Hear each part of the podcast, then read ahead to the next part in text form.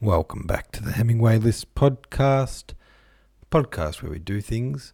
We are talking about chapter 95. Uh oh. A kiss. Will this start something? Laura Y. Stitch said, Now he felt for her a tenderness he had not known for a long time. Oh no. Yeah, pretty much. That was the only comment for this chapter from Laura Y. Stitch. Oh no. And I think that was all the discussion we needed for this chapter. Oh no. Philip. No. Just no. Uh, there's nothing more to say. Ah, this book, I tell you what, I I like it and I hate it in equal parts. I'm I'm fascinated to see what happens. Let's just keep reading then, hey? Let's just power through chapter 96. It's quite a long chapter, so um, this will balance out the podcast length by having barely any discussion. Chapter 96 goes like this The climax came two or three weeks later. Mildred was driven by Philip's behaviour to a pitch of strange exasperation. There were many different emotions in her soul, and she passed from mood to mood with facility. She spent a great deal of time alone and brooded over her pa- position. She did not put all of her feelings into words, she did not even know what they were, but certain things stood out in her mind, and she thought of them over and over again. She had never understood Philip, nor had very much liked him, but she was pleased to have him about her because she thought he was a gentleman. She was impressed because his father had been a doctor and his uncle was a clergyman. She despised him a little bit because she had made such a fool of him and at the same time was never quite comfortable in his presence. She could not let herself go, and she felt that he was criticizing her manners. When she first came to live in the little rooms in Kennington, she was tired out and ashamed. She was glad to be left alone. It was a comfort to think that there was no rent to pay. She need not go out in all weathers, and she could lie quietly in bed if she did not feel well. She had hated the life she led. It was horrible to have to be affable and subservient, and even now, when it crossed her mind, she cried with pity for herself as she thought of the roughness of men and their brutal language. But it crossed her mind very seldom. She was grateful to Philip for coming to her rescue, and when she remembered how honestly he had loved her and how badly she had treated him, she felt a pang of remorse. It was easy to make it up to him. It meant very little to her. She was surprised when he refused her suggestion, but she shrugged her shoulders, let him put on airs if he liked. She did not care. He would be anxious enough in a little while, and then it would be her turn to refuse.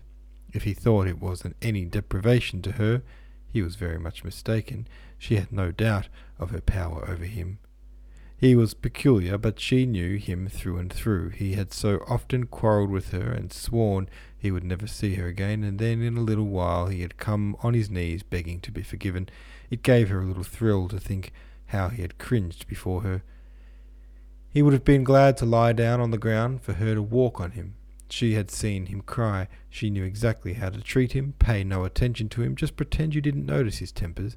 Leave him severely alone, and in a little while he was sure to grovel.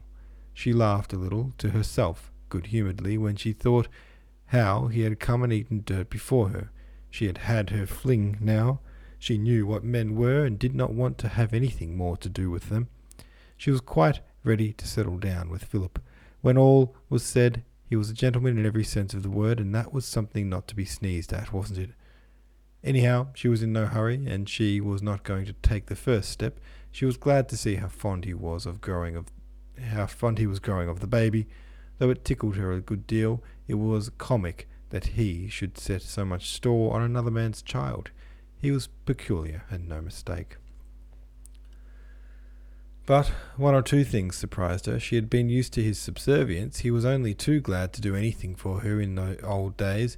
She was accustomed to see him cast down by a cross word, and in ecstasy at a kind one. He was different now, and she said to herself that he had not improvised in the last sorry, improved in the last year. It never struck her for a moment that there could be any change in his feelings, and she thought it was only acting when he paid no heed to her bad temper. He wanted to read sometimes and told her to stop talking. She did not know whether to flare up or to sulk, and was so puzzled that she did neither. Then came the conversation in which he told her that he intended their relations to be platonic, and remembering an incident of their common past, it occurred to her that he dreaded the possibility of her being pregnant. She took pains to reassure him it made no difference. She was the sort of woman who was unable to realize that a man might not have her own obsession with sex. Her relations with men had been purely on those lines, and she could not understand that they ever had other interests. The thought struck her that Philip was in love with somebody else and she watched him, watched him, suspecting nurses at the hospital or people he met out, but artful questions led her to the conclusion that there was no one dangerous in the Athelney household, and it forced itself upon her also that Philip, like most medical students, was unconscious of the sex of the nurses with whom his work threw him in contact. They were associated in his mind, and with a faint odour of iodoform, Philip received no letters and there was no girl's photograph among his belongings. If he was in love with someone, he was very clever at hiding it, and he answered all Mildred's questions with frankness and apparently without suspicion, and there was that there was any motive in them. I don't believe he's in love with anybody else, she said to herself at last. It was a relief, for in that case he was certainly still in love with her, but it made his behaviour very puzzling. If he was going to treat her like that, why did he ask her to come and live at the flat? It was unnatural. Mildred was not a woman who conceived the possibility of compassion, generosity, or kindness. Her only conclusion was that Philip was queer. She took it into her head that the reasons for his conduct were chivalrous, and her imagination filled with the extravagance of cheap fiction. She pictured to herself all sorts of romantic explanations for his delicacy. Her fancy ran riot with bitter misunderstandings, purifications by fire, snow white souls, and death in the cruel cold of a Christmas night. She made up her mind that when they went to Brighton she would put an end to all his nonsense. They would be alone there, everyone would think them husband and wife, and there would be the pier and the band. When she found that nothing would induce Philip to share the same room with her, when he spoke to her about it with a tone in which voice she had never heard before, she suddenly realized that he did not want her. She was astounded. She remembered all he had said in the past and how desperately he had loved her. She felt humiliated and angry, but she had a sort of native insolence which carried her through. He needn't think she was in love with him because she wasn't. She hated him sometimes and she longed to humble him, but she found herself singularly powerless. She did not know which way to handle him. She began to be a little nervous with him. Once or twice she cried. Once or twice she set herself to be particularly nice to him. But when she took his arm while they walked along the front at night, he made some excuse in a while to release himself, as though it were unpleasant for him to be touched by her. She could not make it out. The only hold she had over him was through the baby, of whom he seemed to grow fonder and fonder. She could make him white with anger by giving the child a slap or a push, and the only time the old tender smile came back into his eyes was when she stood with the baby in her arms. She noticed it when she was being photographed, like that by a man on the beach, and afterwards she often stood in the same way for Philip to look at her.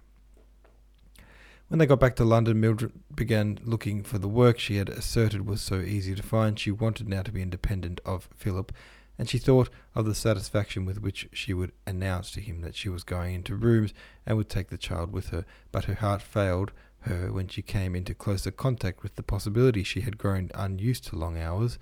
She did not want to be at the beck and call of a manageress, and her dignity revolted at the thought of wearing once more a uniform she had made out to such of the neighbours as she knew that they were comfortably off. It would be a come down if they heard that she had to go out and work. Her natural indolence asserted itself. She did not want to leave Philip, and so long as he was willing to provide for her, she did not see why she should. There was no money to throw away, but she got her board and lodging, and he might be, get better off. His uncle was an old man and might die any day. He would come into a little then, and even as things were, it was better than slaving from morning till night for a few shillings a week. Her efforts relaxed, she kept on reading the advertisement columns of the daily paper merely to show that she wanted to do something, if anything, that was worth her while presented itself. But panic seized her, and she was afraid that Philip would grow tired of supporting her. She had no hold over him at all now, and she fancied that he only allowed her to stay there because he was fond of the baby. She brooded over it all, and she thought to herself angrily that she would make him pay for all this some day. She could not reconcile herself to the fact that he no longer cared for her. She would make him. She shuff- suffered from pique, and sometimes in a curious fashion she desired Philip. He was so cold now that it exasperated her. She thought of him in that way incessantly. She thought that he was treating her very badly, and she did not know what she had done to deserve it. She kept on saying to herself that it was unnatural that they should live like that. Then she thought that if things were different and she were going to have a baby, he would be sure to marry her. He was funny, but he was a gentleman in every sense of the word.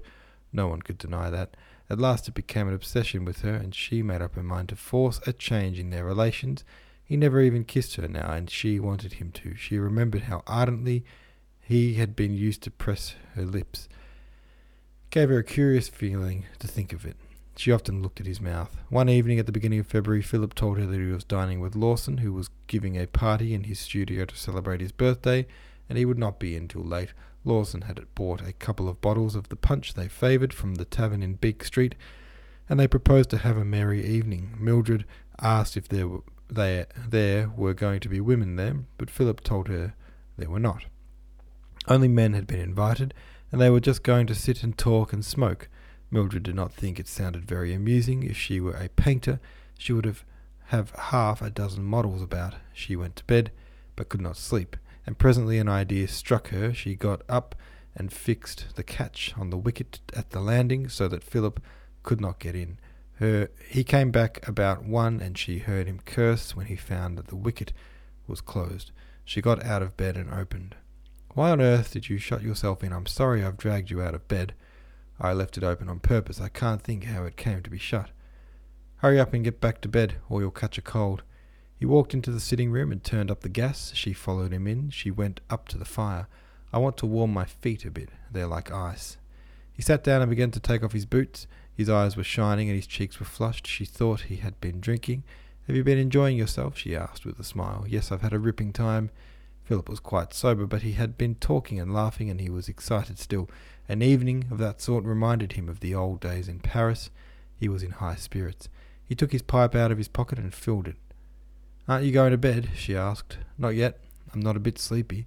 Lawson was in great form. He talked sixteen to the dozen from the moment I got there till the moment I left. What did you talk about? Heaven knows. Of every subject under the sun. You should have seen us all shouting at the tops of our voices and nobody listening. Philip laughed with pleasure at the recollection, and Mildred laughed too. She was pretty sure he had drunk more than was good for him. That was exactly what she had expected. She knew men. Can I sit down? she said. Before he could answer, she settled herself on his knees. If you're not going to bed, you'd better go and put on a dressing gown. Oh, I'm all right as I am. Then, putting her arms round his neck, she placed her face against his and said, Why are you so horrid to me, Phil? He tried to get up, but she would not let him. I do love you, Philip, she said. Don't talk damned rot. It isn't. It's true. I can't live without you. I want you. He released himself from her arms. Please get up. You're making a fool of yourself and you're making me feel a perfect idiot. I love you, Philip. I want to make up for all the harm I did you. I can't go on like this. It's not in human nature. He slipped out of the chair and left her in it. I'm very sorry, but it's too late. She gave a heart-rending sob. But why? How can you be so cruel? I suppose it's because I loved you too much. I wore the passion out. The thought of anything of that sort horrifies me. I can't look at you now without thinking of Emil and Griffiths. One can't help those things. I suppose it's just nerves. She seized his hand and covered it with kisses. Don't, he cried. She sank back into the chair. I can't go on like this. If you won't love me, I'd rather go away. Don't be foolish. You haven't anywhere to go. You can stay here as long as you like, but it must be on the definite understanding that we are friends and nothing more. Then she dropped, suddenly, the vehemence of passion and gave a soft, insinuating laugh. She sidled up to Philip and put her arms around him. She made her voice low and wheedling. Don't be such a silly, Such an old silly. I believe you're nervous. You don't know how nice I can be. She put her face against his and rubbed his cheek with hers. To Philip, her smile was an abominable leer, and its suggestive glitter in her eyes filled him with horror. He drew back instinctively. I won't, he said. But she would not let him go. She sought his mouth with her lips. He took her hands and tore them roughly apart and pushed her away. You disgust me, he said. Me? She steadied herself with one hand on the chimney piece. She looked at him for an instant, and two red spots suddenly appeared on her cheeks. She gave a shrill, angry laugh. I disgust you. She paused and drew in her breath sharply. Then she burst into a furious torrent of abuse. She shouted at the top of her voice. She called him every foul name she could think of. She used language so obscene that Philip was astounded. She was always so anxious to be refined, so shocked by coarseness that it had never occurred to him that she knew the words she used now. She came up to him and thrust her face in his. It was distorted with passion, and in her tumultuous speech the spittle dribbled over her lips. I never cared for you, not once. I was making a fool of you always. You bored me. You bored me stiff, and I hated you. I would never have let you touch me only for the money, and it used to make me sick when I had to let you kiss me. We laughed at you, Griffiths and me. We laughed because you were such a mug. A mug. A mug. Then she burst out again into abominable invective. She accused him of every mean fault. She said he was stingy. She said he was dull. She said he was vain, selfish. She cast virulent ridicule on everything upon which he was most sensitive and at last she turned to go. She kept on with hysterical violence, shouting at him an opprobrious, filthy epithet. She seized the handle of the door and flung it open. Then she turned round and hurled at him the injury which she knew was the only one that really touched him. She threw into the world into the word all the malice and all the venom of which she was capable. She flung it at him as though it were a blow. Cripple. All right, there we go, another chapter down. I think we're starting to see the tip of the iceberg of um, what Mildred, who Mildred really is.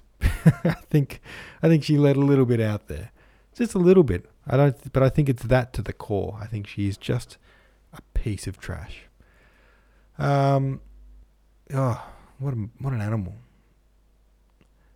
Uh, all right, have your say about that one over at the subreddit. Thanks for listening, and I'll see you tomorrow.